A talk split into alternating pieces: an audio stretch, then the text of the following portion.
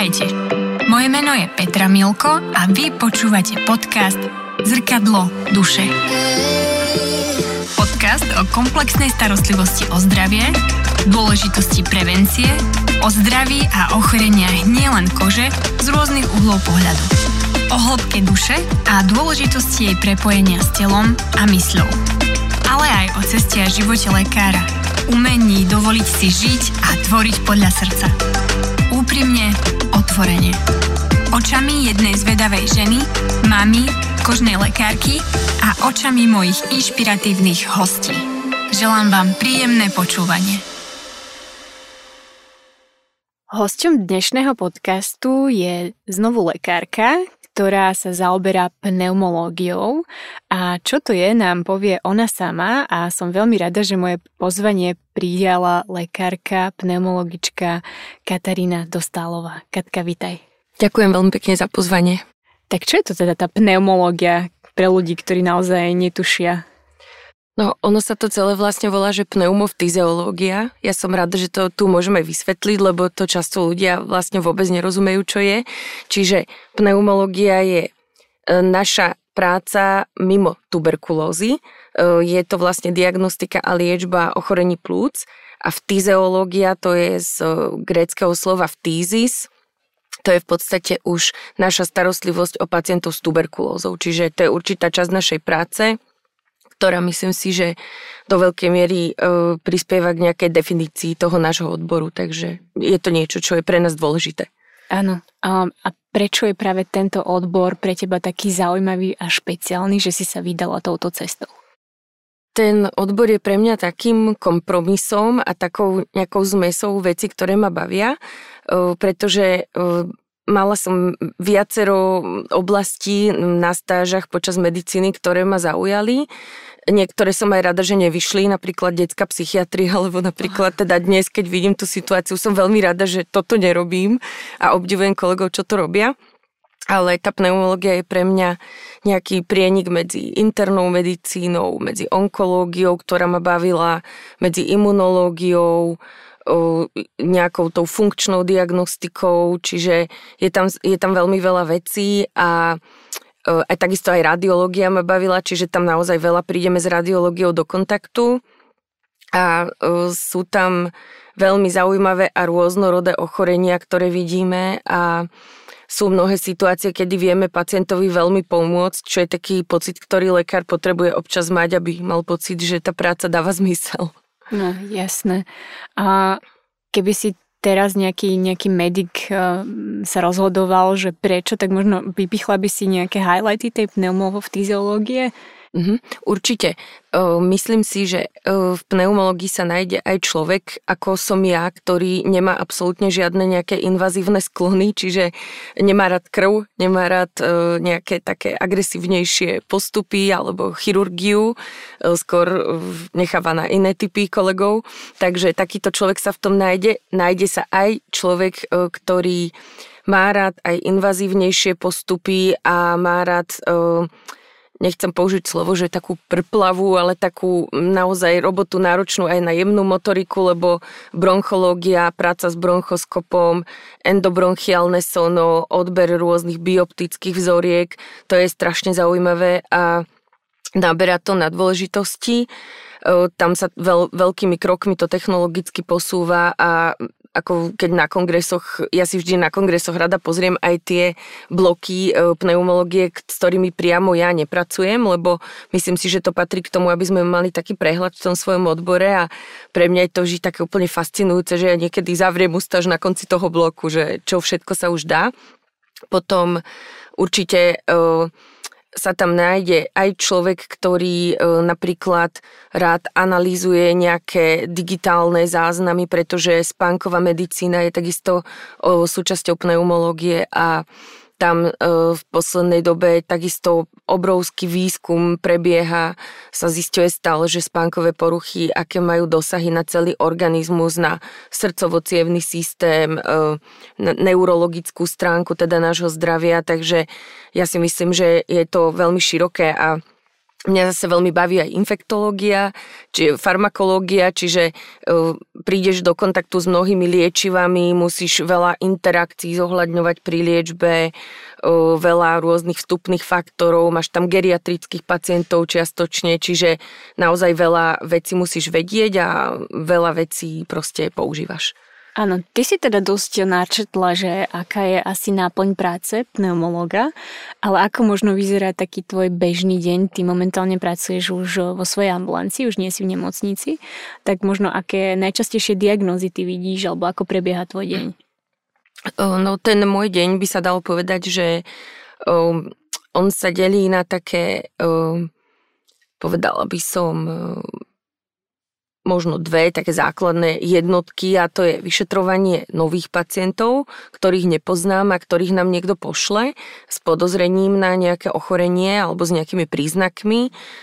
Často je to o tom len, že aby sme vylúčili, teda či má plúcne ochorenie, ale niekedy je tam aj podozrenie už na niečo konkrétne. A potom veľa robíme tzv. dispenzárnych kontrol, lebo náš odbor patrí medzi odbory, ktoré majú dispenzár, to aby vedeli vlastne posluchači a diváci, že čo to je. To znamená vlastne, že keď máte nejakú chronickú chorobu, plúcnu, tak ona spadá o, do skupiny chorôb, ktoré dlhodobo sledujeme, lebo to sú veci, s ktorými často nevie pomôcť všeobecný lekár, keď sa tam niečo zhorší alebo skomplikuje. A treba tam dlhodobo dávať nejakú liečbu, ktorú z času na čas treba upraviť, skorigovať, takže robíme veľa kontrol takýchto našich pacientov, potom podávame biologickú liečbu, veľa pacientov k nám chodí, ktorí majú dostať od nejakého úplne iného lekára, napríklad reumatológa, gastroenterológa alebo aj dermatológa, zase biologickú liečbu na niektoré závažné ochorenia iných systémov ktorá môže teoreticky viesť k zvýšenej náchylnosti na nejaké respiračné infekcie a hlavne na tuberkulózu.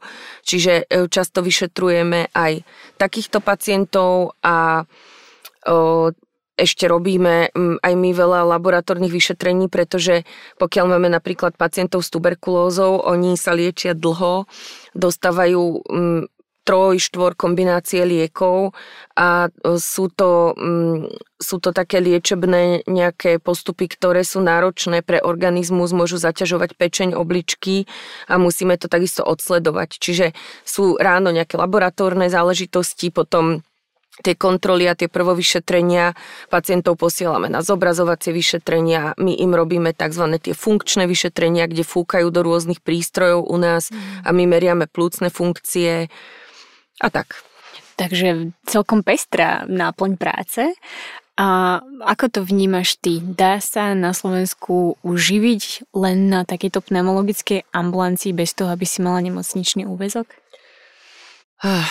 No, toto je, toto je téma, ktorú rieši vlastne celá naša odborná obec, pretože na Slovensku sa dá uživiť aj e, keď máš len vlastnú akože neštátnu ambulanciu, ktorá robí na poisťovňu, mm.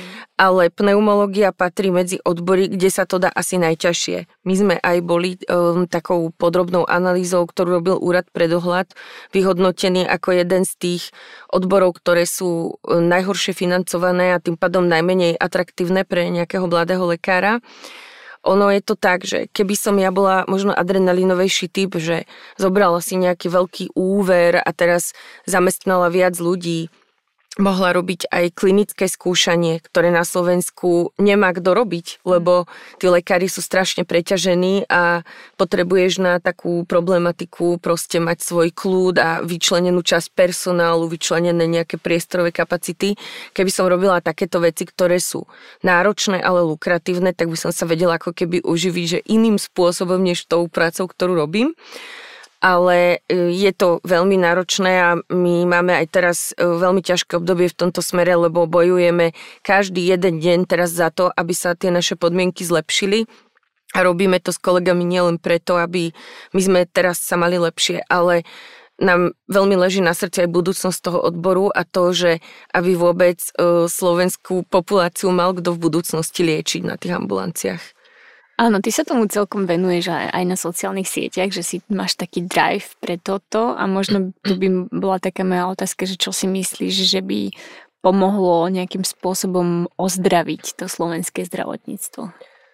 Tam je viacero veci. Ja si myslím, že um, to bude možno znieť, že som možno arogantná alebo povyšenecká. Veľmi prosím ľudia, aby to tak nebrali, ale ja si myslím, že náš národ by sa mal viac vzdelávať, aby viac ako keby pochopil, ako veci fungujú a ako sú veci financované, lebo u nás sú len také tie zaužívané stereotypy, že e, chodím, chodím do roboty, platím odvody a za to mám nárok na toto a toto.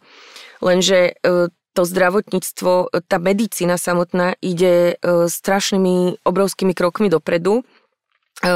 Sú dennodenne prezentované rôzne nové postupy, rôzne lieky, rôzne operácie, ktoré sú fantastické, čo sa týka ich efektu a účinnosti na zdravotný stav, ale sú mimoriadne finančne náročné a bude stále väčší a väčší problém ufinancovať tento pokrok, keď budeme chceť tú najlepšiu liečbu e, v súlade s dôkazmi, e, s medicínou založenou na dôkazoch pre tých našich občanov. Čiže my budeme potrebovať nejako zadefinovať aj zo strany štátu, že bude dávať viac peňazí do toho zdravotníctva, bude mm, snáď raz sa dožijem menej populistická vláda, ktorá bude dokázať mm, alebo bude vedieť povedať ľuďom veci, ktoré sa ťažko hovoria, že musíte sa aj pripoistiť alebo musíte si niečo vedieť aj doplatiť a potrebujeme veľmi aj to a myslím si, že to je zase niečo, na čo ty veľmi kladieš dôraz pri tých aj tvojich sociálnych sieťach a to je tá prevencia,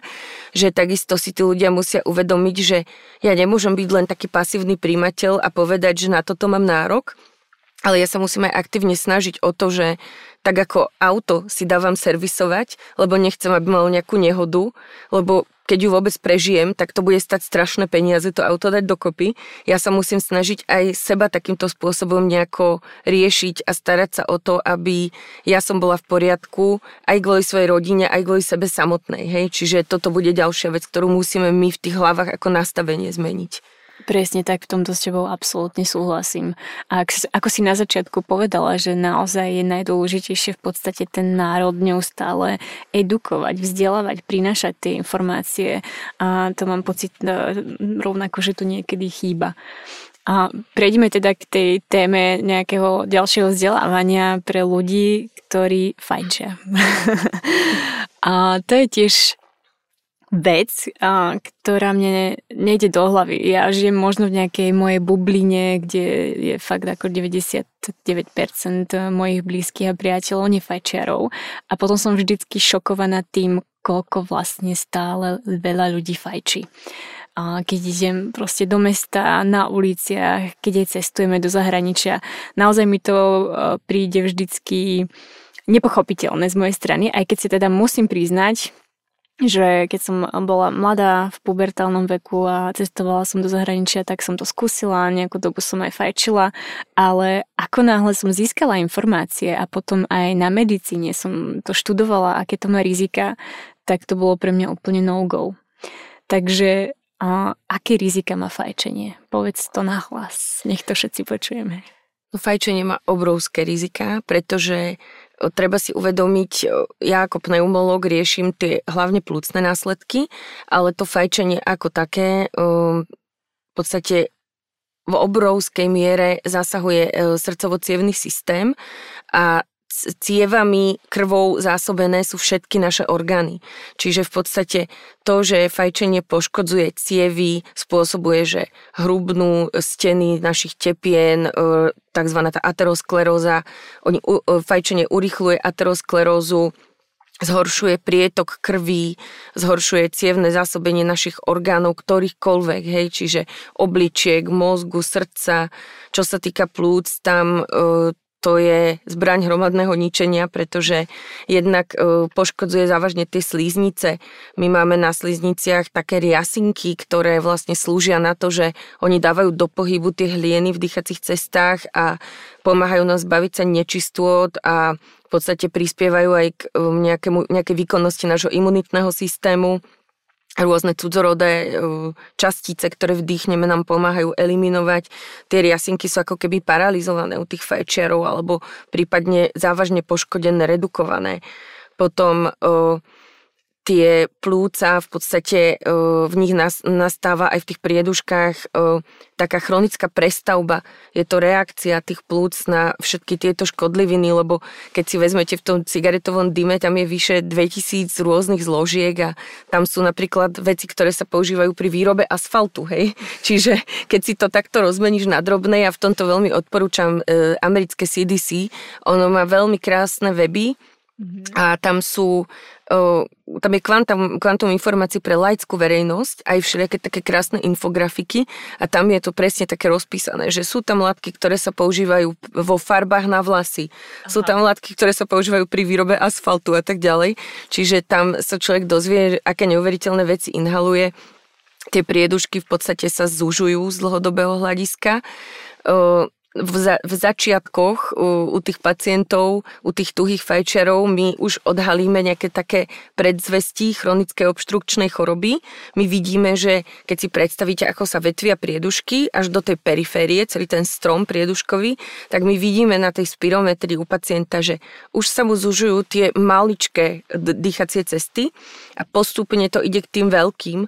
A tie už keď sa zúžia v podstate, tak uh, my mu dávame nejakú liečbu, ktorou trošku tie priedušky vieme roztiahnuť, ale my už nikdy ich nedostaneme do normy. On už vždy bude dýchať cez tie zúžené dýchacie cesty, veľmi ťažko sa mu bude vydychovať, bude zadržiavať v sebe vzduch, ktorý nevie vydýchnuť, čiže to má obrovské následky potom aj na funkciu srdca, na funkciu ľavej komory. To nám vedia aj kardiológovia potvrdiť, že títo naši pacienti, oni často vyzerajú ako keby mali vdýchnutý v sebe balón, mm-hmm. tí, čo majú taký ten rozsiahlý emfizem, to rozdutie plúc takzvané. A im aj to srdiečko, keď sa vlastne plní, v tej fáze, ako sa ono zmrští a potom sa zase plní, ono sa nevie naplniť úplne, pretože ono je tam stláčané z každej strany. Čiže to, to sú všetko spojené nádoby, a ľudia si nepredstaviteľným spôsobom naozaj ubližujú tými cigaretami. Hmm. Čiže vidíš každý deň pravdepodobne v ambulancii nejaké následky po fajčení, o, samozrejme aj nádorové ochorenia, asi rakoviny plúc. Um, keď je teda nejaký tuhý fajčiar a fajčia, neviem, dve krabičky 30 rokov denne a prestane, podarí sa mu nejakým spôsobom prestať, tak za akú dlhú dobu tie plúca aspoň nejakým spôsobom zregenerujú, ak sa to tak dá povedať, alebo um, akým spôsobom, alebo vôbec zníži tento človek svoje rizika? K Má zmysel prestať, tak, tak mm-hmm. keď už fajčí 30 rokov? Má, prestať, má zmysel prestať vždy. Mm-hmm. Uh, k tomuto sú mnohé tiež e, publikované informácie. E, v podstate tie prvé veci, ktoré začnú profitovať z toho e, bezprostredne, ako prestane fajčiť ten človek, sú z cievy, pretože tam už sa popisujú následujúci deň zmeny, že tie cievy sú, sa v podstate postupne uvoľňujú, postupne sa rozširujú, mm. lebo každá tá nikotínová cigareta to nemusí byť teda len klasická cigareta. Všetko, čo ľudia konzumujú, čo obsahuje nikotín, má účinok, e, ktorý vedie k, vlastne k zúženiu ciev. Čiže tie cievy sa postupne začnú rozširovať, začne sa zlepšovať prekrvenie orgánov. Potom ten človek vlastne v rádovo v niekoľkých týždňoch začne mať napríklad intenzívnejšie zmyslové vnímanie. On začne oveľa viac cítiť vône, začne inak cítiť chute to si pacienti veľmi pochvalujú, pokiaľ vydržia takú tú úvodnú krízu, že mne inak chutí káva, jedlo, že ja si to viem oveľa viacej vychutnať. Toto je super. Ženy zbadajú na pleti zmeny, lebo tá pleť nevyzerá taká povednutá, vyzerá taká vyživenejšia, by som povedala. No a čo sa týka tých plúc, v podstate do tých približne 9 mesiacov sa regeneruje tá riasinková výstelka v tých dýchacích cestách, ktorú som už spomínala. Čiže si predstav, že to je strašne dlho. Mm. Ale e, tých 9 mesiacov to trvá približne. No a v podstate zníženie rizika na úroveň tej zdravej populácie čo sa týka toho, že či dostaneš rakovinu plúc alebo chronickú obštrukčnú chorobu, to v podstate dosiahne takýto človek, keď nefajčí okolo tých 20 rokov. Lebo tam za ten, za ten čas tam nastali proste zmeny a to trvá strašne dlho naozaj. A treba dúfať vlastne, že nenastali nejaké zásadné mutácie v tej DNA za ten čas, kým e, ten človek fajčil, lebo to je podobne ako u vás tá expozícia UV žiareniu, že to je niečo, čo ti poškodzuje tú DNA a keď dlho dráždiš hada bosou nohou, tak tých ano. mutácií sa nahromadí viac, ako by bolo teda vhodné. Ty už si spomenula nejaké tie alternatívy klasických cigariet, čo sú tie zahrievajúce sa tabakové výrobky a e-cigarety. Ako je to s nimi? Je to menej škodlivé alebo nie? Čo sa týka tých rôznych alternatív klasických cigariet, to je podľa mňa jeden obrovský problém, ktorý ešte stále vlastne dostatočne nevieme uchopiť a mali by sme, pretože jednak je obrovský trend aj zo strany tých výrobcov, jednak aby prešli tí ľudia, ktorí konzumujú klasické cigarety na ten zahrievaný tabak. Môžem povedať zo svojej praxe, že tí ľudia, ktorí prejdú z klasickej cigarety na zahrievaný tabak, oni majú taký pocit, že urobili strašne veľa pre svoje zdravie, lebo je to niečo, čo je, dajme tomu, menej škodlivé. Ako treba povedať, že tam nevdychujú tej splodiny horenia papiera a takéto veci, čiže dobre, je tam určite oveľa menej oxidu uholnatého dechtu a takýchto mm. látok. Na druhej strane pri tom zahrievaní vznikajú iné látky, ktorých časť ešte ani nepoznáme, čiže mm. tam je strašne veľa otáznikov mm. a sú to nikotínové výrobky takisto. Čiže inhalujú nejakú tú zahriatú tabakovú zmes, ktorá je nejakým spôsobom technologicky upravená a obsahuje nikotín časť z nich v podstate tieto zahrievané tabakové tyčinky preklada klasickými cigaretami, lebo im chýba tá intenzita toho zážitku, alebo potom toho konzumujú veľmi veľa na to, aby tú intenzitu dosiahli. A takisto, čo sa týka kardiovaskulárneho systému, je to v podstate nie dramatické zníženie rizika. Čiže ja, ja by som to rozhodne neodporúčala ja sa priznám, že jediný, komu sa už do tohto nestarám, sú naozaj, že pacienti v pokročilom um, nejakom onkologickom ochorení plúc, ktorí sú extrémne závislí. Mm-hmm. Oni to berú, že ich prognoza je tak či tak zlá a je pravda, že teda pri tom zahrievanom tabaku oni pociťujú menej tých nepríjemných príznakov, ako je záhlienenie, ako je draždenie na kašel. Čiže mm, tam to beriem ja už tak, že privriem tie oči ale Aha. inak sa snažím veľmi ľudí motivovať od tohto preč. No a tie elektronické cigarety, kde vdychujú rôznymi tými príchuťami, e, arómami, aromatizované nejaké tekutiny, ktoré niektoré obsahujú nikotín, niektoré nie, tam je takisto strašne veľa neznámych. Už sme sa aj popálili, lebo tie úvody, tej, mm, tie úvodné produkty, tam boli popísané rôzne aj zranenia ústnej dutiny, keď napríklad tá mhm. batéria niekomu vybuchla. Oh, wow. To, teraz už si oni na to dávajú obrovský pozor. Ja to berem, že tá technológia tam ide dopredu, hej, mm. len toto nie je niečo, či my môžeme obhajovať konzumáciu takýchto mm. vecí. Tie arómy takisto majú svoje rizika. Ukázalo sa, že veľmi nebezpečné nebezpečný bol acetát vitamínu E v tých náplniach. To bolo v podstate súbor pacientov v Spojených štátoch, ktorí mali to tzv. EVALI, to je poškodenie plúc inhalovaním tej elektronickej cigarety. To boli stavy, ktoré v podstate imitovali ako keby rozsiahle zápaly plúc. Boli tam aj ľudia, ktorí na to zomreli a boli to mladí ľudia. Čiže tam je možné, že experimentovanie rôzne s tými príchuťami, náplňami a s tou technológiou ešte prinesie všelijaké prekvapenia. Mm-hmm. A mne veľmi vadí ako máme, že je veľmi zacielený ten marketing na tínejdžerov. Naozaj? Na, veľmi. Wow, Tam sú, dizajnovo sú tie produkty robené tak, aby boli veľmi pekné, farebné, trblietavé. Čiže aby to ešte ako dobre vypadalo. Aby to dobre vyzeralo, presne, oni pritom nesmrdia. Ty, čiže ty to ani nemusíš zistiť, dieťaťu, že takéto niečo konzumuje a vravím časť z, toho, e, z tých náplní obsahuje nikotín. Tam tie technologické nejaké úpravy vedú k tomu, že e, vedia už teraz nainhalovať viac nikotínu bez toho, aby im to spôsobovalo iritáciu v ústnej dutine a je okolo toho gigantický lobbying. Takže... To je neuveriteľné, ako je v tomto vlastne pokročilo všetko, že jak sa to vie obísť. Ty už si spomenula, že a, ako máme ti tieto veci vadia. Čo tehotné ženy, ktoré fajčia? Aký vplyv to má na plod? Na plod to má veľmi zlý vplyv. Toto sú veci, ktoré vlastne vieme dlhodobo, že tehotné ženy, ktoré fajčia, majú väčšie riziko predčasného pôrodu, narodenia bábetka s vlastne nízkou pôrodnou váhou, ktoré bude mať nezrelé orgány, vrátane plúc samozrejme. O, sú tam popísané aj o, poruchy rastu plúc toho dieťaťa. O, to je teraz taká nová oblasť vlastne pneumológie, ktorou vlastne ja som si o nej začala viacej e, čítať a viacej sa v nej vzdelávať za posledný rok, lebo sme zistili, že nejaká malá skupina pacientov s chronickou obštrukčnou chorobou vlastne nikdy nefajčila a ani nemali nejakú expozíciu v práci nejakým škodlivinám alebo nekurili tuhým palivom doma alebo niečo, že sa hľadala tá príčina No a zistilo sa, že v podstate e, aktuálna neonatológia už vie zachrániť e, detičky, ktoré majú pomaly 250 gramov a to sú všetko deti, ktorých plúca vlastne ťažké traumy zažili v tom e, novorodeneckom období.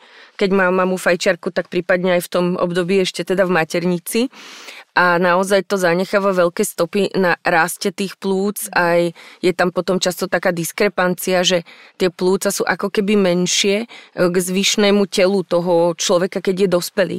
A tie plúca sa v podstate vyvíjajú do 25 rokov približne Čiže keď si vezmeš, čo všetko stihne človek na sebe vyskúšať do 25 rokov, tak stále väčšiu, väčší význam prikladám tomu, že musíme robiť prevenciu pred týmito vecami u detí. Lebo my tam vidíme často spirometrie, ktoré sú u 19-20 ročných, ako keby fajčil 20 rokov krabičku a on nefajčil.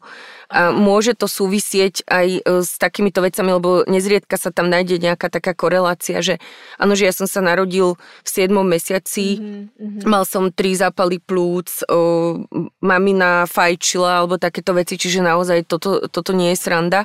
A ďalšia vec je, že mozog ľudský sa takisto vyvíja približne do tých 20-25 rokov a nikotín vie veľmi zásadne do tohto vývoja zasiahnuť. Čiže on takisto vie, vie spôsobiť rôzne poruchy pozornosti, podráždenie u tých tínejdžerov a je to niečo, čo naozaj nepotrebujú. Oni si tým zarábajú na rôzne problémy. Áno. A, takže určite prevencia a vzdelávanie verejnosti aj smerom od rodičov k deťom. A čo pasívne fajčenie? Keď napríklad nie len ľudia, ktorí pracujú v nejakej smene, kde sa fajči, ale aj deti fajčiar, fajčiarov. A, má to tiež nejaké negatívne dôsledky? Um, určite áno. Uh, v podstate my máme aj uh, niekoľko pacientok, väčšinou 100 ženy, ktoré žili s manželom, ktorý fajčil v domácnosti, fajčil v interiéri celé roky a majú chronickú obštrukčnú chorobu tie dámy. Čiže ono, máme také situácie, že už je pani napríklad vdova, má chronickú obštrukčnú chorobu, keďže ona sama je nefajčiarka, tak e, dalo by sa povedať, že s umrtím toho partnera vlastne sa jej ako keby tá progresia toho ochorenia výrazne spomalila, mm. pretože ona už ďalej nerobí nič, čo by tie plúca iritovalo, spolupracuje pri liečbe, len je to taká nespravodlivosť vlastne voči tým druhým. To pasívne fajčenie, vystavovať tomu deti, keď, keď ja vidím, ako mamička fajči pri kočiku, to je niečo úplne, čo uh, mám, mám chuť sa do toho veľmi výrazne vložiť, keď Aj takúto ja. situáciu vidím.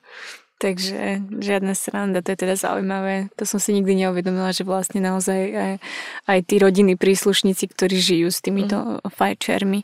A ako sa dnes dá pomôcť ľuďom, aby prestali fajčiť? Aké máme možnosti? Lebo samozrejme je to obrovská závislosť tak je to úspešné dneska? Máme na to nejaké dobré finty, lieky, lieky? No ja si myslím, že ako pneumológia v tomto máme na Slovensku veľký problém.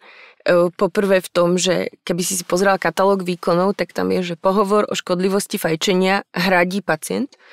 Ja si myslím, že e, keď môže pomáhať, ja neviem, hepatológ a psychiatr pacientovi, ktorý je závislý od alkoholu alebo od opiatov alebo od nejakých metamfetamínov, tak ja si myslím, že ja nechcem obhajovať fajčiarov, ale tá závislosť od nikotínu, tá psychická závislosť je obrovská. Mm. a je ešte individuálna medzi ľuďmi, pretože keď uh, ľudia začnú fajčiť, im aj stúpne počet uh, tých nikotínových receptorov v mozgu a stúpne individuálne u niekoho, mm, u niekoho nie dramaticky, lebo nemajú na to takú genetickú dispozíciu, ale niektorí majú takú genetickú dispozíciu, že im sa ten uh, počet tých receptorov fakt, že znásobí a oni majú oveľa mm, menšiu šancu prestať fajčiť, aj keď chcú. Čiže ja si myslím, že zase oni si zaslúžia tiež nejakú odbornú pomoc mm, a určite. myslím si, že my by sme mali byť podporovaní ako odbor v tom, aby sme im pomohli. Čiže my vlastne sme e, tlačení do toho, že aby sme robili veľa pacientov za krátky čas a tejto téme sa ani nejako dramaticky nevenovali, keďže nám za to nikto nezaplatí. Hej? Mm. Samozrejme, že my sa tej téme venujeme, lebo tá edukácia tam patrí, len som teda chcela na to poukázať, že toto nikto nepovažuje za problém, že my to nemáme zaplatené. No a e, potom v podstate my máme možnosti e, nejakej e, liečby tými nikotínovými náhradami, to sú také tie známe rôzne náplaste, žuvačky, spreje do úst. To sú podľa môjho názoru veľmi dobré veci a Ideálne je, keď ich ten fajčer, keď sa snaží odvykať, kombinuje. Keď kombinuje nejakú formu napríklad tej kožnej náplaste s nejakou tou formou tých tabliet alebo sprejov, ale vždy sa treba poradiť s farmaceutom. Keď má šťastie na dobrého farmaceuta, tak má z polovice vyhraté, lebo ten mu vie dať dobré inštrukcie k tomu, ako to mhm. používať, koľko si toho napríklad kúpiť, aby mal aj pre prípad nejakej krízy, ktorá môže prísť o pár týždňov, aby mal nejakú zásobu. A takisto koľko akú dávku toho ako keby neprekračovať, lebo mm. takisto sú to nikotínové náhrady, čiže sú to látky, ktoré ovplyvňujú takisto naše cievy ako tie cigarety, čiže treba s tým vedieť pracovať a keď nie, nie je šťastie, dajme tomu na toho farmaceuta, ktorý by mal čas a kľud to vysvetliť, tak si poriadne k tomu prečítať, buď na internete alebo v tom letáku, k tomu prípravku. A potom máme aj lieky, tie sú zase teda v režime, že si ich pacient hradí, ale tak dobre, v poriadku, hradil si aj cigarety, no tak už si uhradí teda aj tie lieky, je to na nejaký ohraničený čas. A tie lieky v podstate e, nejakým spôsobom e, spôsobia, že ten zážitok z toho fajčenia sa ne, prestane u neho objavovať. Mm-hmm. Napríklad sa ten liek naviaže na tie receptory, kde by sa naviazal nikotín. A ten liek má taký účinok, že on čiastočne tie abstinenčné príznaky vie potlačiť, ale nedopraje mu ten uh, taký Už. pocit, oni, ono sa to volá, že reward, akože odmena, čiže mm-hmm. nedostaví sa tá odmena. Mm-hmm. Takže uh, takéto lieky my máme. Uh, problémom často je, že pacient si prečíta leták a je po liečbe lebo on dostane z toho strach, z tých cigariet strach no, taký práve, nemal. Hej? z tých fotiek no. na tých krabičkách, to, to je ano, neuveriteľné. Lebo veľa tých nežiaducich účinkov je takých ako keby, že neuropsychiatrických a sú tam vypísané. Aha. Ale tie neuropsychiatrické účinky má aj ten nikotín Jasné. samotný. No, ale tak ľudia si vyberú. A ja veľmi, veľmi teda odporúčam kombinovať to aj s psychoterapiou, lebo vtedy tá šanca na ten efekt je najlepšia. To som sa ťa chcela spýtať. A ešte k tým náplastem a k tým liekom, to sú všetko voľne predajné? Tie nikotínové náhrady sú voľne predajné a tie lieky, existuje jeden liek, ktorý je voľne predajný a potom existujú lieky, ktoré majú, povedal by som, že trošku bohatšie e, štúdie, že sú efektívne. E, majú štúdie, že sú efektívnejšie ako nikotínové náhrady napríklad a tie sú na recept, len si teda hradí pacient. Mm-hmm. Inak v Českej republike existujú také, že adiktologické kliniky. Uh-huh. Je to aj na Slovensku? Na Slovensku my máme napríklad v Bratislave Centrum pre liečbu drogových závislostí uh-huh. a tam viem, že e, pán doktor Okruhlica sa venuje aj tejto téme, aj má tam takú poradňu, čo som zaevidovala a používa aj tieto postupy, tieto rôzne lieky. Takže si myslím, že tam sa kľudne ľudia môžu obrátiť. Áno, ale dôležité je ešte, ešte, ako si spomenula, tú psychoterapiu alebo psychológa vyhľadať, lebo to je naozaj náročné. Uh-huh. A stalo sa ti niekedy nejaká taká nevysvetliteľná situácia, že nejaký tvoj pacient prestal fajčiť z nejakého dôvodu, ktorý proste nie je vôbec e, bežný, že nie, nejaká udalosť sa mu stala alebo nejaké niečo absolvoval a jednoducho toho motivovalo prestať fajčiť? No posledná takáto pacientka vlastne je naša taká to je veľmi naša obľúbená pacientka, mňa aj mojej sestričke, lebo pri nej máme taký pocit, že nie sme tu zbytočné. Uh-huh. Je to naša astmatička, ktorá bola tuhá fajčiarka, napriek tomu, že bola astmatička, staršia pani a ona v podstate došla na tu, ako som spomínala, že máme ten dispenzár, že teda ľudí sledujeme pravidelne s takýmito diagnózami, tak ona prišla na kontrolu, v rámci ktorej sme robili rengén a spirometriu. A my sme zistili, že pani má tumor a že on, ako ona sa cíti výborne, ona nemá žiadne prejavy, ona prišla vždy veľmi elegantná, taká staršia pani, vyčesaná, vyobliekaná. Ja som jej teda oznámila, že mám takéto podozrenie, že pôjde na CT ona úplne, úplnú paniku chytila. Teraz tam vždy sú tie otázky, a môže to byť toto, môže to byť toto, vravím, budeme potom múdrejší, nešpiritizujme nad tým, pôjdete, vybavíme to rýchlo a tak. Pani zaabsolvovala CT, zistili sme, že, teda, že sa to potvrdilo, poslali sme ju do nemocnice, potom sme ju nejaké dva mesiace nevideli. Potom sa vrátila, ja som normálne nechcela veriť, že pani cez 80 rokov e, prišla s nejakými správami od kolegov z nemocnice, Najskôr ju vyšetrovali kolegovia teda na mojom bývalom pracovisku, potom ju preložili na hrudníkovú chirurgiu, lebo sa zistilo, že je to veľmi včasné štádium. Ona nemala žiadnu kliniku, hej, žiadne prejavy. Ona bola len u nás na kontrole. Hej. Čiže mm-hmm. sa to, za, to je to, že tie tá rakovina plúc, tie úvodné štádie nemajú žiadne príznaky. To neboli. Neboli, to presne to tak. To ako rakovina kože, no, teda to presne. je rovnaké. Mm. Čiže pani zoperovali, teraz majú kolegovia na hrudníkovej chirurgii také rôzne e, postupy, ktoré veľmi obdivujem, že oni ti vedia, keď to tak ľudovo poviem, cez jednu dieru v tom hrudníku strašne veľa vecí urobiť, vedia vybrať tumor, tejto pani takto vybrali ten tumor nemala žiadne ani uzliny ešte pozitívne nič, čiže to bolo úplne, úplne úvodné štádium. Keďže je tam tá jedna diera, tak v podstate ona na druhý deň behala okolo postele. To ona má nejakých 83 rokov, hej, a ona tam behala okolo postele. Ona aj na vizite, no čo chlapci, taká spokojná. A ona nám prišla proste s kyticami poďakovať a povedala mi, že ako bola v tej nemocnici, ako ju prepustili z tej chirurgie, tak ona si povedala, že toto bol taký zdvihnutý prst osudu a že ona dostala vďaka nám vlastne druhú šancu, že ona si to strašne váži a ona je veľmi chudučka, tak ona povedala, že radšej si dá koláč, keď bude mať pokušenie, že ísť si zapáliť. Tak e, vravím, vy si to môžete našťastie dovoliť a veľ, veľmi je zlatá a veľmi sa mi to proste celé páčilo, že ona naozaj e, zabojovala a už to bude za nedlho rok. Wow, tak to je krásny príbeh so šťastným koncom. Prejdime od jednej negatívnej témy možno do ďalšej, ale slúbujem, že to zakončíme pozitívne, tento podcast. A to je COVID. Ako pandémia ovplyvnila v podstate fungovanie tvojej ambulancie? No strašne, lebo mne, mne ten COVID obratil život hore nohami, čo sa týka profesie, lebo ja som pracovala v nemocničnej ambulancii a tam teda e, nastávali rôzne organizačné zmeny, ktoré z úvodu som ako rozumela, že nikto nevieme, čo nás čaká, takže treba byť fakt opatrný, ale postupne som tým niektorým organizačným zmenám už proste prestávala rozumieť, tak som sa v tom období práve rozhodla osamostatniť a začať teda pracovať vo vlastnej ambulancii, čiže to bol pre mňa taký obrovský šok, lebo ja som si predtým robila tú ambulantnú prácu, ktorá je veľmi pekná a ja som nebola konfrontovaná s tým, že koľko za čo dostaneme a koľko čo stojí z toho, čo používame. A zrazu som bola pred týmito účtovnými vecami a nevedela som proste ani ústa zavrieť, že toto snad nie je možné, že toto takto funguje. Mm. Takže ja som veľké šoky vtedy mala. Ale čo sa týkalo e, potom už tej pracovnej náplne, tak vlastne z tej krásnej také rôznorodej pneumológie my sme mali niekoľkomesačné také uh, obdobia, kedy v podstate ťažisko e, našich pacientov boli ťažké postcovidové stavy mm-hmm. a na telefóne pacienti s akutným covidom, ktorí boli radi, že sa im podarilo spojiť alebo na maili a sme riešili, že buď covid aktívny alebo post-covid. Mm-hmm. Čiže uh, ja už som sa priznám, že po takých dvoch mesiacoch tohto fungovania mňa to už ani nebavilo. Mm ja už som naozaj išla len zo zotrvačnosti, že som si hovorila, že áno, robím takýto odbor, no tak teraz sme práve v tomto potrební, ale že hádam sa to raz skončí. Mm.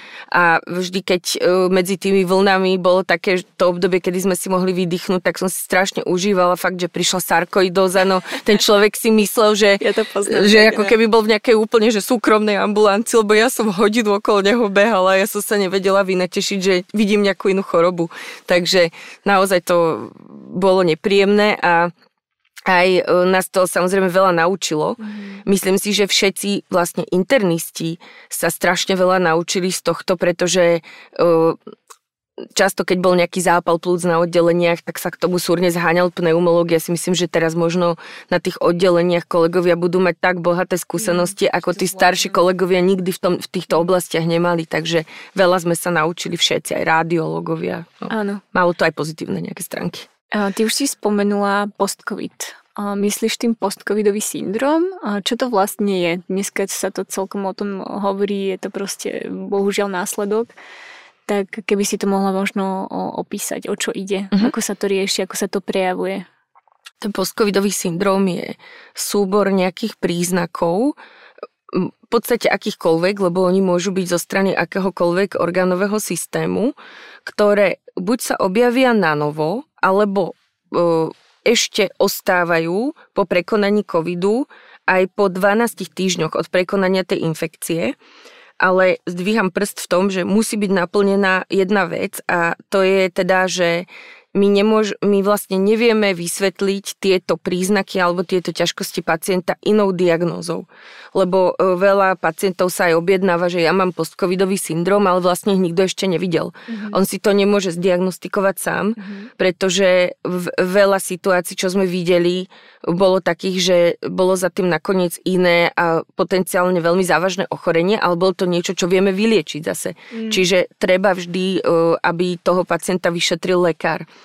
A tam môžu byť naozaj neurologické príznaky, kardiologické, plúcne, teda respiračné, nejaké pohybové, kožné, to vieš mhm, ty mm-hmm, lepšie ako jasné. ja. Čiže je to veľmi rôznorodé, skúšajú sa nejaké lieky, väčšina tých špecializácií, myslím si, že postupujeme tak, že vlastne riešime tie príznaky. Mm-hmm, že symptomaticky? No, určite. A čo sa týka dýchania, tak aj sa veľmi zvýraznil prínos dýchovej rehabilitácie mm-hmm. a takej tej fyzioterapie respiračnej, čiže viac aj odporúčame rôzne pomôcky pacientov na domov, kde napríklad trénujú výdych proti odporu alebo E, proste fyzickú aktivitu celkovo ako takú.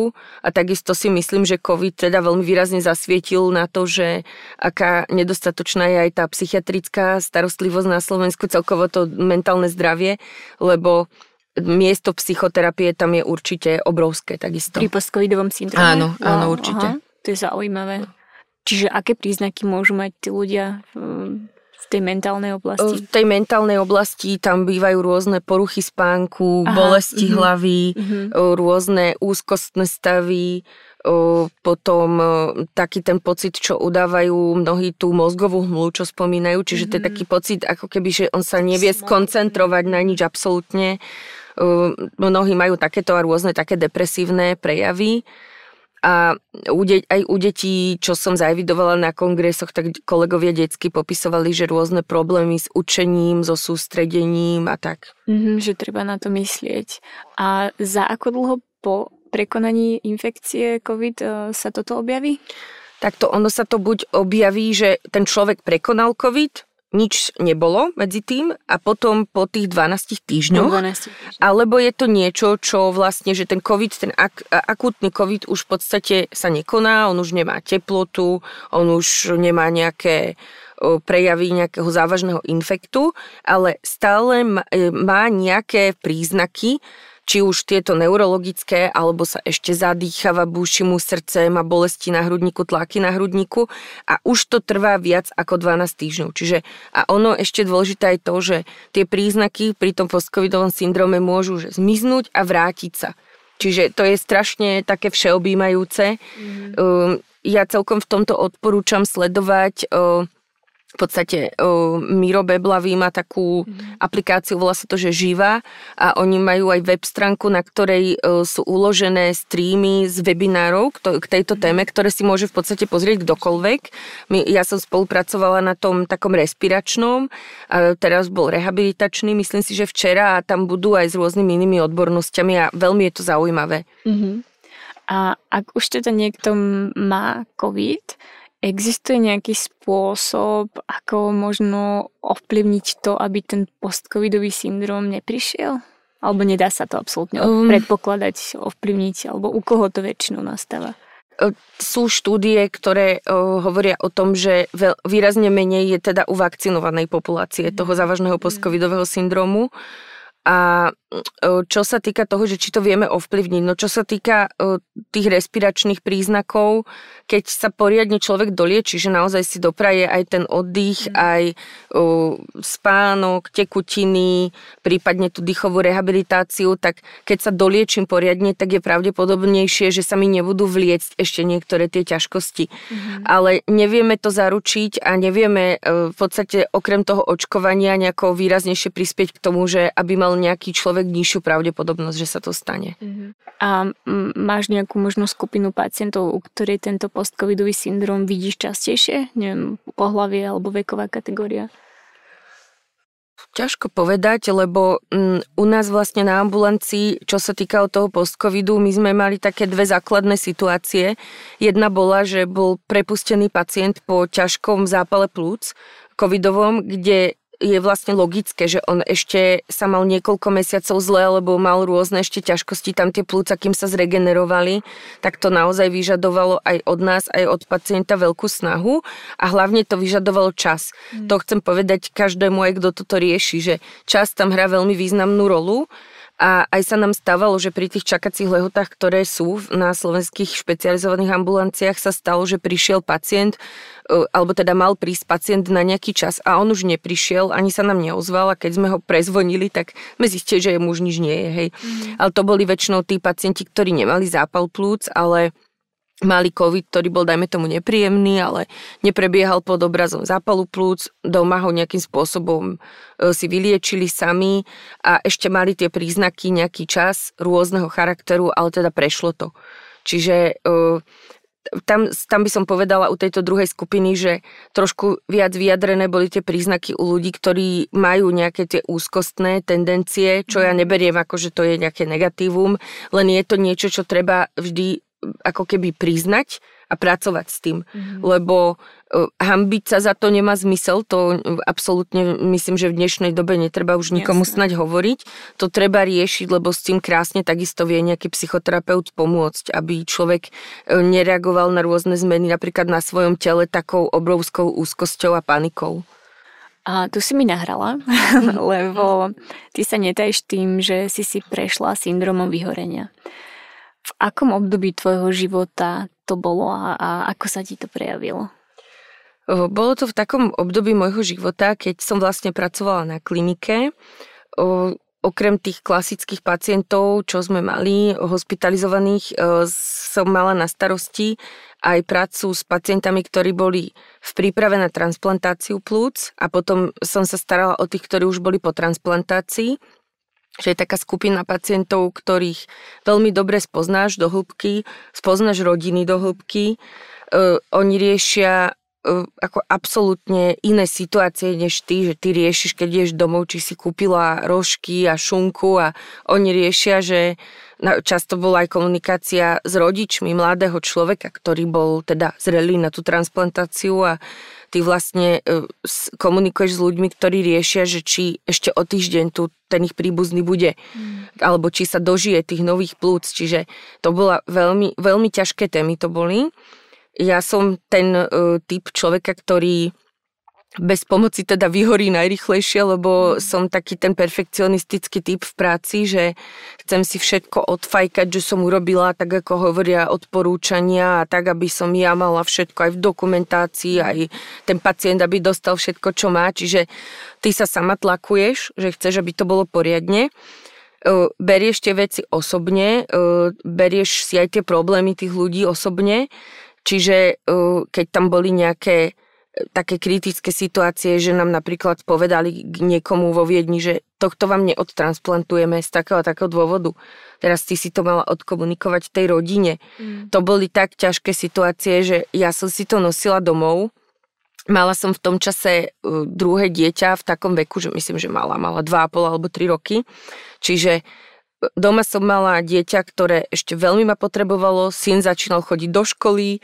Uh, teraz bolo toho, bolo toho strašne veľa. Cera na rozdiel od syna bývala veľa chorá, čiže ja som bola nevyspatá chronicky mm. do toho nočné služby a ono to proste nejak tak vykulminovalo, že ja som si uvedomila, že ja mám doma taký pocit, že ja nemám právo si nejakým spôsobom užívať ten svoj život alebo prežívať nejaké pozitívne emócie, keď všetci tí moji pacienti sa e, trápia a nevedia, e, vôbec nemajú existenčnú nejakú istotu, e, takéto veci. Čiže ja som postupne upadala do takého nejakého blúdneho kruhu, nejakých takých aj depresívnych stavov, aj beznádeje, aj naozaj pocitu, že ja nemám absolútne z ničoho radosť a ja nemám ani nárok mať z niečoho radosť potom som už ale zistila, že napríklad, že kričím na deti, čo som nikdy nechcela. Nechcela som byť takáto mama.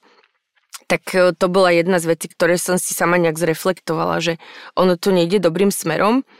A potom som sa raz rozprávala o tom nejak s mojou mamou a ona mi povedala, že som sa strašne zmenila, že ona ma proste nepoznáva, že som ako nejaký mm. iný človek, že e, proste asi by som to mala nejako riešiť, lebo že takto ja nemôžem žiť. A vtedy som si to uvedomila, že aha, takže to je aj takto vidieť na mne. Aha, že také zrkadlo ti nastavila. Áno, a ona by sama povedala, že teda jej uh, kamarátka uh, má kontakt na nejakú psychoterapeutku, že či to nechcem skúsiť. Mm-hmm. A ja som aj uh, takýmto spôsobom nejakým začínala vtedy uvažovať, lebo ja som si uvedomovala, že koľko starších lekárov v nemocnici berie rôzne lieky na úzkosti, ktoré si sami predpisujú, mm-hmm. lebo sú pod veľkým tlakom v tej profesii a oni toto berú ako tú pomôcku a ja som to takto nechcela proste. Mm-hmm. To Rozumiem. absolútne. Takže som začala chodiť na tú psychoterapiu. Uh, musím povedať, že uh, nikdy som neverila, že je to také ťažké, lebo uh, som si myslela, že to je také, jak v tých amerických filmoch, vieš, že ležíš na nejakom gauči a niekto ťa tam mojka, no vôbec to takto nie je. Že je to, že ty vlastne tam dostávaš také podnety, čo všetko máš v minulosti hľadať, čo všetko máš v sebe hľadať, spomínať si presne na nejaké emócie z roku XY, ktoré ty si už aj zabudla, že boli ale ten terapeut e, nejaký ten moment zhodnotí, že je ten dôležitý. Hej, že si to nesieš. Áno, čiže uh, bolo to strašne ťažké, ale e, ja som tam chodila možno s frekvenciou, že raz mesačne, lebo tá mhm. terapeutka zhodnotila, že to bude takto dobre. A bola som tam možno 6 alebo 7 krát, ale bolo to fantastické, lebo ja stále hovorím, že to je ako tie lieky, ktoré majú že ešte, ešte nejaký efekt, keď ich doberieš. Že ono to pracovalo vo mne a ono to naozaj je o tom, že nepovie ti ten terapeut, že no dobre moja, ty urob toto, toto. On ťa navedie na to, že ty si máš vedieť vyriešiť svoje problémy a ty máš v sebe veriť, že ty máš všetko, čo potrebuješ na to, aby si ich vyriešila. Čiže presne takto sa ten život zmenil v čase a som to začala takto vnímať, že Veď ja si viem v podstate pomôcť, ja si to len musím sama zadefinovať, čo chcem, ako to chcem. A doteraz ja sa k tým veciam vraciam. Občas, keď mám nejakú krízu, mala som po tej delta vlne takú krízu, že vtedy bolo aj strašne veľa že agresívnych pacientov, mm. konfliktov v tej čakárni na dennom poriadku 5-6, čo už naozaj ťa akože teda Jasne. aj silnejšieho jedinca zlikviduje. Tak vtedy som uh, zavolala tej terapeutke, či by som nemohla zase chodiť párkrát a bola som tam vlastne iba raz, lebo ona mi povedala, že ten, tá pandémia bola spúšťač rôznych problémov u všetkých ľudí a ja som to tam za asi za dve hodiny zo seba celé dostala ten tlak. Minula som jej celé vredkovky, ale strašne mi to pomohlo, uľavilo sa mi a odtedy, čo som si ešte z tej e, psychoterapie odniesla, je to, že fakt keď ťa dieťa plače z niečoho, že sa bojí alebo niečo má zlý zážitok, nehovor mu nikdy, že neplač, mm. ale hovor mu, že poď sem a vyplač sa, že, že proste musíš tie emócie zo seba dostať, lebo inak tie emócie dostanú teba. Krásne si to zhrnula, úplne naozaj mm, inšpiratívny príbeh určite aj pre ostatných e, zdravotníkov, čo ja teda vnímam ten syndrom vyhorenia naozaj vo vysokej miere v každej špecializácii a nie každý si to vie takto pekne zreflektovať a vyhľadať pomoc. A mala si podporu aj doma? Mala som podporu doma, ako môj manžel zhodnotil, že uh, on, on sa tým tak dohlbky nejak nezaoberal, ale on zhodnotil tiež, že som bola strašne vyčerpaná, mm. že som nemala ako keby nejakú motiváciu napríklad niekam ísť na nejaký výlet aj s ním, aj s deťmi alebo tak. Čiže on sám vlastne videl e, na mne potom tú zmenu, ktorá nastala a on aj videl potom, keď som začala robiť nejaké rozhodnutia, napríklad, že odídem do ambulancie, tak mm-hmm. on sám nemá rád prácu na ambulancii, to je pre neho tá časť práce, ktorú by najradšej vygumoval. On tak je lekár. On je traumatolog, mm-hmm. čiže on, on by tak povedal vtedy, že no, neviem, ja by som nechcel robiť na tej ambulancii, ale keď ty máš taký pocit, veď ty vieš, e, čo robíš, prečo to robíš, tak ja verím, že proste budeš v tom úspešná. A potom, keď sme sa bavili o dva roky, tak on mi povedal, že ja si myslím, že si si dobre vybrala, že vlastne vidno, že ty tento typ práce v podstate zvládaš a že myslím si, že ti to strašne veľa dalo, že ja som ani nečakal, že ako sa človek môže posunúť aj profesionálne práve na ambulanci. Áno mal predsudky. Hej, mal. a, a aké teda konkrétne kroky by si možno vypichla, že si urobila, aby sa ti to už nezopakovalo, ale, alebo aby si bola schopná vlastne vidieť zdvihnutý prst, keď mm-hmm. sa to možno znovu začne, začne diať. No, ja som si vlastne, myslím, vďaka tej psychoterapii uvedomila, že áno, zdravotníctvo je síce služba ľuďom, ale že keď ten zdravotník sa necíti komfortne, tak uh, on ani tým ľuďom nepomôže vo finále. A skôr sa môže stať, že keď on to nezačne riešiť sám, tak on odíde z toho zdravotníctva. To sa stalo napríklad mnohým zdravotným mm. sestram po covide. Mm. To mi aj manžel referuje teraz z nemocnice, že odišlo toľko a toľko sestier uh, a že keď sa, keď sa popýtal, že oni už po tom covide nedokážu ostať hej, v tom zdravotníctve. Čiže uh, ja som si začala striehnúť také svoje nejaké bazálne potreby, napríklad to, že e, ako sme sa tu smiali pred začiatkom, že ja nemám pocit, že ja nemôžem ísť ani na záchod počas ordinačných hodín, pretože ja tam potrebujem ísť a ja si idem a keď ma niekto chce zastaviť, tak ja mu vysvetlím, prepačte, ja idem tam a tam, lebo ja som tiež človek, hej. A že viem si ako keby obhájiť to, že ja sa potrebujem ísť normálne naobedovať. Nehovorte na mňa prosím naraz piati, že im to poviem kľudne, že vy by, ste, vy by ste vedeli reagovať, keby na vás hovorilo 5 ľudí. Nehnevajte sa po jednom. Dobre, čiže trošku som sa tak upokojila. Jasne. Viac si viem ako keby sama seba obhájiť a hlavne ja dojdem domov, viem sa od toho ako veľa ešte rozmýšľam nad prácou teraz aj doma, aj to som mala vždy, ale viem sa od toho ako keby tak trošku dištancovať a viem si napríklad povedať, že tak teraz ja si sadnem v obývačke a vypijem si v kľude kávičku. Mm. Že toto som predtým nemala, ja som došla domov a ja som len v hlave, stále mi to vyrilo, stále som to, riešila. Áno, to do list a odfajkavala a teraz si tak kľude poviem a ako keby ma viacej zaujíma, že ako by som tie veci chcela mať ja zorganizované, že možno to ja človek dostane tak viacej do popredia, a nie v tom egoistickom zmysle slova, ale v tom, že ty naozaj potom vieš aj pre druhých urobiť oveľa viac, keď ty si sama silnejšia. Áno, krásne, úplne, úplne, úplne súhlasím. Ako hodnotíš momentálne taký svoj work-life balance? Si spokojná, ako to máš nastavené teraz? Teraz v podstate áno, pretože uh, aj ten COVID ma prinútil si nejaké priority proste stanoviť a ja som si povedala, že uh, to, ja som v tom čase, ja som oslavovala 40 vlastne, keď bol nejaký zákaz vychádzania cez Veľkú noc, keď tam tie autá zastavovali e, kontroly z ministerstva vnútra.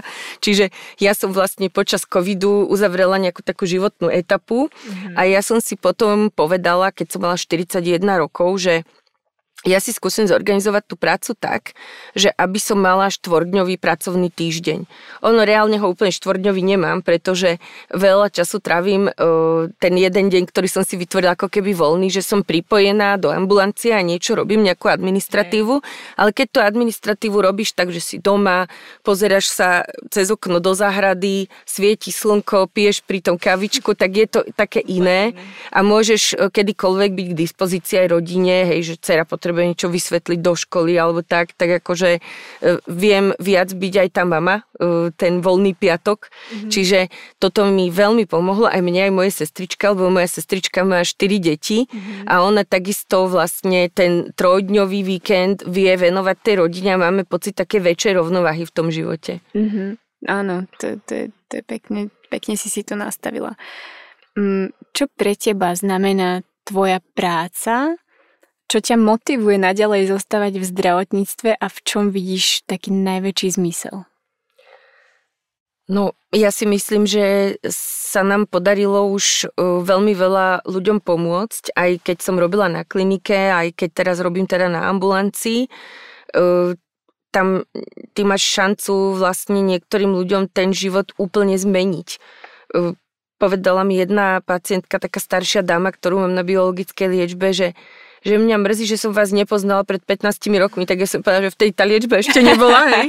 ale teda, že naozaj do tej miery ty vieš zmeniť ten život a je to, je to veľmi zaujímavé, je to niečo, čo vždy bude potrebné ja, mňa tá medicína absolútne fascinuje a ja si neviem predstaviť, ako robiť niečo iné, ako je medicína alebo dajme tomu teoreticky farmácia, že mm-hmm. niečo v tejto oblasti by som aj tak robila. Čiže ja tam ako motiváciu vidím veľkú, prečo zostávať, ja skôr riešim, že či zostávať na Slovensku, keď človek sleduje všetko to dianie, ale ja mám veľmi, veľmi silný vzťah s rodičmi. Mm-hmm. Moji rodičia celý život sú obrovská opora pre mňa oni v podstate aj umožnili to, že e, som mohla rýchlejšie atestovať ako iné kolegyne, lebo ma podporovali, pomáhali mi s deťmi, mm-hmm. lebo tak môj manžel pri svojom programe by nemal šancu mi takýto servis robiť, ako mi robili rodičia. Čiže im mm-hmm. obrovská vďaka patrí a ja aj preto sa snažím zostať teda tu, pretože mm-hmm. ja chcem byť im k dispozícii, keď oni budú potrebovať mňa, keby čokoľvek sa dialo.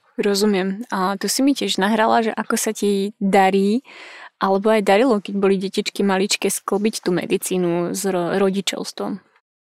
No vlastne ja som, ja som to tak nejak, ja, ja mám jeden obrovský dar teda od prírody, že ja som nikdy nemusela riešiť to, že by som mala nejaký problém napríklad e, otehotnieť. To ja som si mohla povedať, že chcem rodiť tento mesiac, tak to som si odpočítala v kalendári a bolo. Čiže e, a teda pri tom prvom som nevedela, že to tak bude. Keby som to bola vedela, tak zariadím, že by sme ho mali niekedy na jar, ani v jeseni, lebo to som zle znášala, tu jesenné počasie na kočikovanie. Ale teda e, tým, že sa toto zadarilo všetko tak ako malo, tak ja, keď so, ja som mala takú kritickú hranicu 9 mesiacov na materskej, kedy už to so mnou začalo proste šiť a ja som išla do takého nejakého breakdownu mentálneho, že ja potrebujem niečo začať robiť tou hlavou, lebo ja sa asi zblázním a moja mamina to vždy na mne videla, ona ma teda pozná absolútne mhm. najhlbšie, takže ona skonštatovala, že dobre, ty potrebuješ ísť do roboty. Čiže pri synovi ona mi vlastne umožnila, ja som chodila na nejaký kratší úvezok e, cirkulovať. Mm-hmm. No tak to je paráda. To bolo geniálne, čiže ona mi umožnila proste vlastne ten najväčší odborný rozvoj e, počas materskej. Mm-hmm. Ono to bolo náročné, fyzicky aj psychicky, roky, ale bolo to strašne zaujímavé pre mňa a Uh, nikdy jej za toto neprestanem byť vďačná. Čiže ja som krátko po prvej materskej atestovala.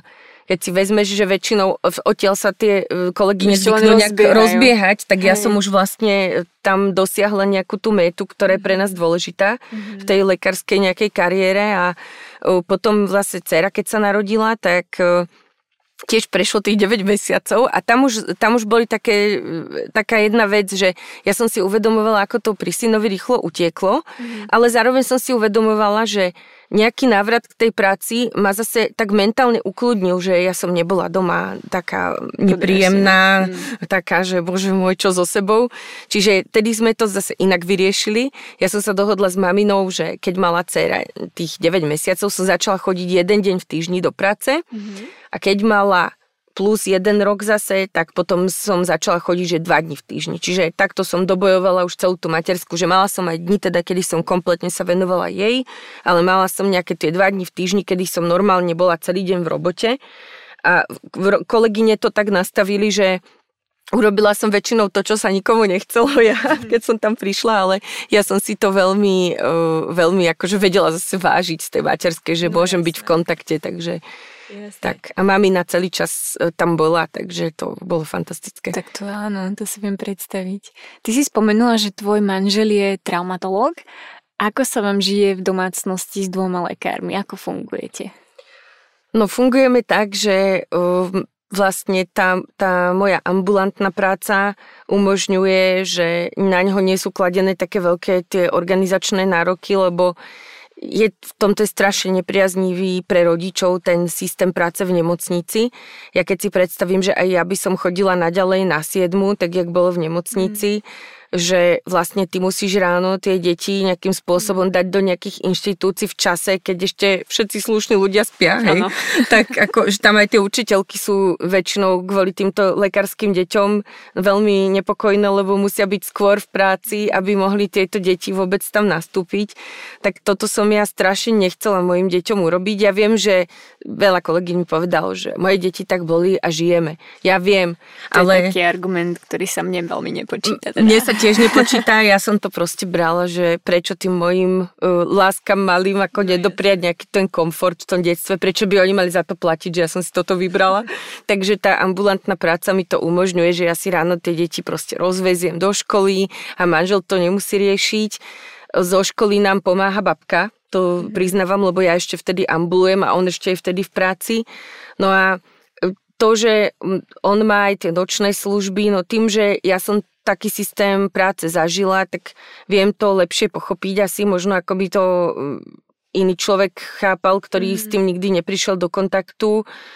Viem pochopiť aj to, že tá medicína nie je nejaká pásová výroba, čiže tam ti vstupuje strašne veľa nepredvídaných faktorov, hoci sa tu vôbec nejdem tvariť, že mu koľkokrát nevynadám, že prečo, keď máš pracovnú dobu dovtedy, prečo si prišiel teraz? Áno. No ale on keď mi potom povie, že čo sa tam dialo, tak ja to celé chápem ako lekár, hej. Mm. Len ma to hnevá ako mamu a ženu, ktorá chcela, aby sme išli dnes deťom kúpiť nové boty alebo niečo a mm. nebolo zase čas.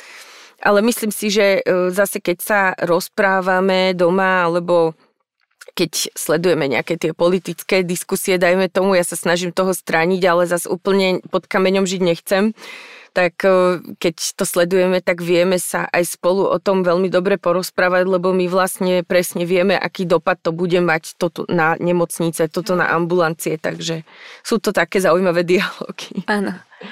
Musela si sa v živote niečoho vzdať, aby si mala to, čo máš dnes? No, úplne na začiatku som sa asi kvôli štúdiu medicíny vzdala tanca. Tanca? Hej, ja som súťažne tancovala 8 rokov, aj som mala veľmi slušné úspechy no, v rámci Slovenska, len ja som sa tam dostala do takej situácie už, že už som nemohla súťažiť v kategórii do 19 rokov a v podstate v tých vyšších kategóriách, už v tých naozaj dospelých, keď človek chcel byť úspešný medzinárodne, tak e, to sa nedalo väčšinou zo Slovenska. To mm. dosiahli tanečníci, čo odišli žiť niekde inde. Čiže ja som stála jednak pred tou otázkou, že či chcem odísť žiť do zahraničia, potom e, či naozaj je ten tanec to, čo chcem na celý život, lebo ja mám takého veľmi racionálneho ocina a mhm. on, on nikdy nejaké tlaky na mňa nerobil, on sa skôr snažil mi vštepiť nejaké také úvahy, že nech sama si to riešim v hlave mi vysvetloval, že vieš, zlomíš si nohu náhodou a nemusí sa ti to dobre zhojiť a celá kariéra je v háji, hej. Čiže som si uvedomovala, to som ešte si nevedela predstaviť, že sú situácie ako je COVID, kedy vlastne neboli súťaže, e, neboli tie sústredenia, na ktorých zarábajú tí tanečníci už keď sú v tom mm. vyššom leveli. Čiže tohto som sa vtedy rozhodla vzdať a to bolo pre celú rodinu taký šok vlastne, lebo my sme tým žili ako rodina. Mňa mm. rodičia vláčili po tých súťažiach, mama mi šila šaty, mm. proste mala som drahé tréningy k dispozícii, trénerov výborných, čiže naozaj toto bolo také prvé. A skôr možno teraz nejakej tej vízie, že ja si uvedomujem, že ako človek, ktorý sa vie veľmi slušne dohovoriť v dvoch jazykoch a ešte nie je úplne zrelý do truhly a medicína ma baví, ja si uvedomujem, že by som mala pravdepodobne šancu sa uplatniť aj v zahraničí, ale beriem to tak z tých dôvodov, čo som už spomenula, že uh, mal by byť aj niekto tu, kto sa postará o tých, o tých našich rodičov a ja, ja dúfam strašne, že sa tu skrátka niečo zmení k lepšiemu. Hrozne na tom aj ja sa sama snažím k tomu prispieť nejakým spôsobom. To sú asi také veci, že ktorých by som sa vzdala, no, alebo som sa už vzdala. Tak uvidíš, možno to zahraničie sa vyvinie ešte úplne nejakým iným spôsobom, kompromisom, ktorý, ktorý ti bude robiť radosť. A čo ti robí radosť dnes? Kde je tvoje šťastné miesto? Čo, čo rada robíš? Čo ti prináša, prináša naozaj eufóriu a pocit šťastia? No, okrem práce. Okrem práce. Len, k tej práci len poviem, že tým že, mám, tým, že mám tie deti už trošku väčšie, tak e, ja som vlastne mala niekoľko rokov, kedy som chodila na kongresy iba také, čo boli v Bratislave a bezprostrednom okolí, lebo som proste teda prioritizovala čas s deťmi mimo práce. Teraz už je to také, že tie posledné 2-3 roky sa aj viem niekam dostať na nejaký kongres. Ja na tých slovenských veľmi často mám aj teda aktívnu účasť, ale viem sa tá oveľa viac dostať aj do zahraničia a tam, tam tráviť aj čas mimo toho kongresového centra, dajme tomu s kolegami, ktorí sú veľmi dobrými kamarátmi často. Čiže to mi robí obrovskú radosť, keď takto niekde vyrazíme a proste mm, s tými ľuďmi, ktorí sú moja krvná skupina, môžem stráviť nejaký deň, dva a naozaj si užiť tú ich prítomnosť. Potom, čo sa týka detí, samozrejme, no s nimi je super. Ja mám vlastne 10, skoro 11-ročnú a 15-ročného mladého muža, čiže každý má taký iný svet, do ktorého ma občas pustí a je mi s nimi super. Myslím si, že čo je, čo je pre mňa dôležité, vyzerá, že budú mať veľmi dobrý humor. To je pre mňa dôležité, takže s nimi veľmi rada trávim čas a Snažíme sa aj s mužom tie posledné dva roky e, trošku viac aj na seba myslieť, že robiť si nejaké výlety alebo dovolenky aj v rámci psychohygieny a ten čas, e, ako ktorý ja, e, ktorý stravím s mojim mužom je pre mňa jeden z tých úplne najkrajších, lebo si naozaj veľmi dobre rozumieme, takže z toho sa vždy veľmi teším a ešte máme úžasného psa, Aha. labradora, takého čokoládového, je. to je taký, ja vravím, že terapeutický pes, Aha. on každú chmaru hneď zaženie mm a s ním ja chodím denne prakticky do prírody aspoň na hodinu, mm. čiže to mám takú psychohygienu hneď po práci, hodina, hodina a pol s ním v lese a mhm. to je úplne nádherné, to, to je to šťastné miesto tiež. A ty si teda spomenula už možno nejaké návyky, aj ktoré vedú možno k takému zdravšiemu životu. Máš ešte nejaké typy alebo niečo, čo robíš a, a ako sa staráš o svoje zdravie pravidelne?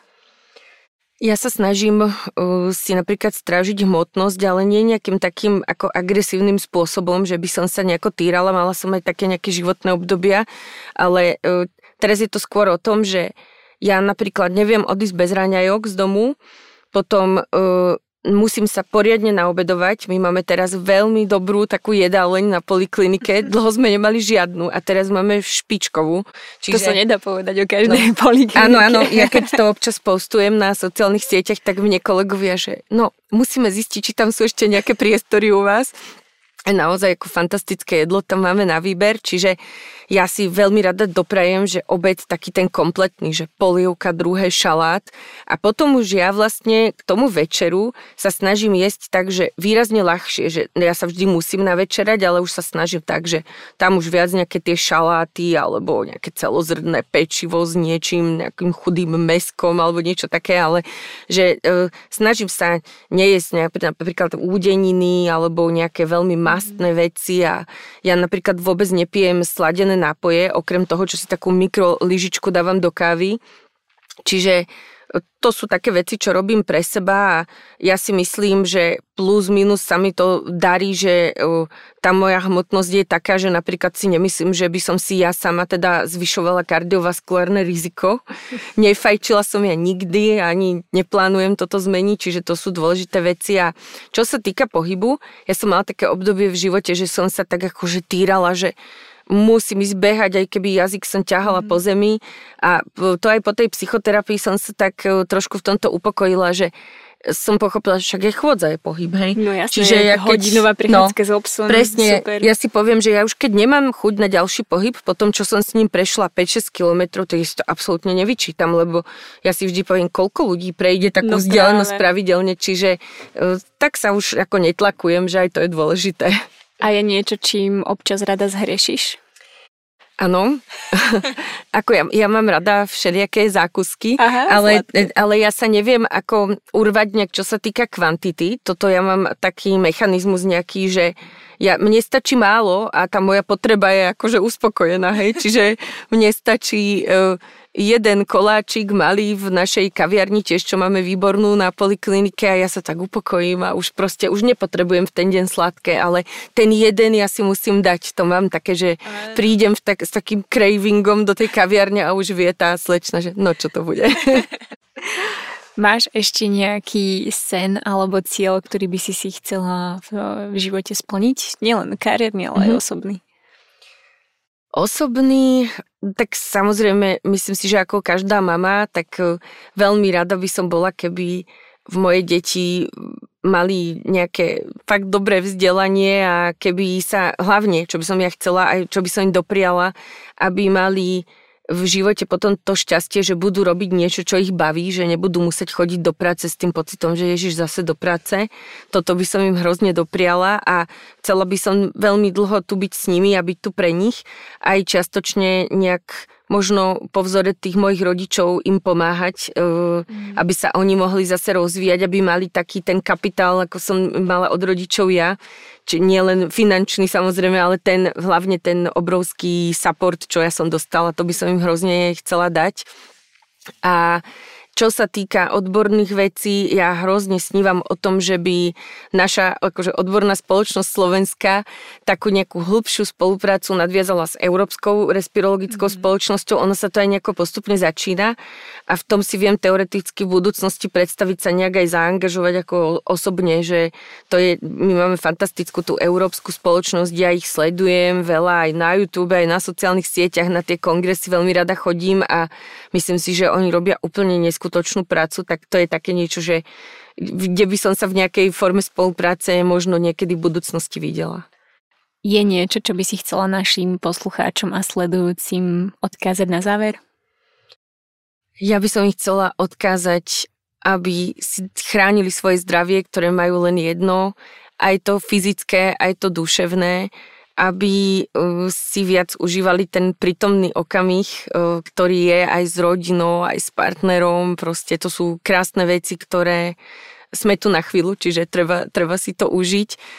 A aby, uh, aby sa snažili vcítiť aj do druhých ľudí, lebo cítim to v tej každodennej práci svojej, že keď je aj veľa ľudí napríklad naraz u nás v ambulanci, tak pokiaľ všetci si vieme ustrážiť správanie a vieme si asi predstaviť trošku, že ako sa cíti ten druhý, tak tie veci zrazu oveľa lepšie idú. Mm. Všetko funguje e, ako hodinky vtedy, lebo nikto nerobí tlaky, nikto nie je nervózny a každý sa snaží urobiť ako keby to svoje poriadne. Ale keď sú také tie typy, ktoré myslia len na seba a sledujú len ten svoj záujem, neschopný vcítiť sa do druhého, tak to strpčí život strašne veľa ľuďom. Pravda. Kde ťa ľudia môžu nájsť, kde ťa môžu kontaktovať? No mnohí ma už vlastne našli na sociálnych sieťach, na Instagrame, kde mám taký profil, ktorý mal byť v úvode vzdelávací. Mám pocit, že často je aj psychohygienický, alebo potom taký možno trošku e, aký aktivačný, že pozrite sa na to, ako to tu vyzerá, urobme s tým niečo. Takže to mám profil pneumolog pre ľudí. A teda aj na tej našej ambulancii, len tam už ľudia vedia, že nie vždy sa dá dostať podľa toho, aká je práve situácia s termínmi a tak a plus e, v podstate na ambulancii máme nejaké kontakty zverejnené na webe, že keď niekto by cítil potrebu mi niečo napríklad napísať, máme tam mailovú adresu, takže kľudne môže napísať. Ďakujem ti veľmi pekne za príjemný rozhovor. Toto bola pani doktorka Katarína Dostálová. Ďakujem aj ja, ešte raz všetkých pozdravujem. Ďakujem vám za vypočutie dnešnej epizódy. Verím, že bola pre vás prínosom. Ak máte nápady na ďalšie témy a otázky, ktoré by vás zaujímali, môžete mi napísať na mojich sociálnych sieťach Instagram, Facebook a TikTok, kde ma nájdete pod menom Doktorkou z lásky. Ak vám tento podcast dáva zmysel, inšpiruje vás, či vám pomohol, budem rada, ak o ňom poviete svojim blízkym, Zazdieľate ho na svojich sociálnych sieťach alebo mi prejavíte podporu komentárom či lajkom tam, kde práve počúvate alebo sledujete. Ak chcete vedieť o každej novej epizóde, nezabudnite kliknúť na odber. Všetky aktuálne informácie nájdete u mňa na webe petramilko.sk.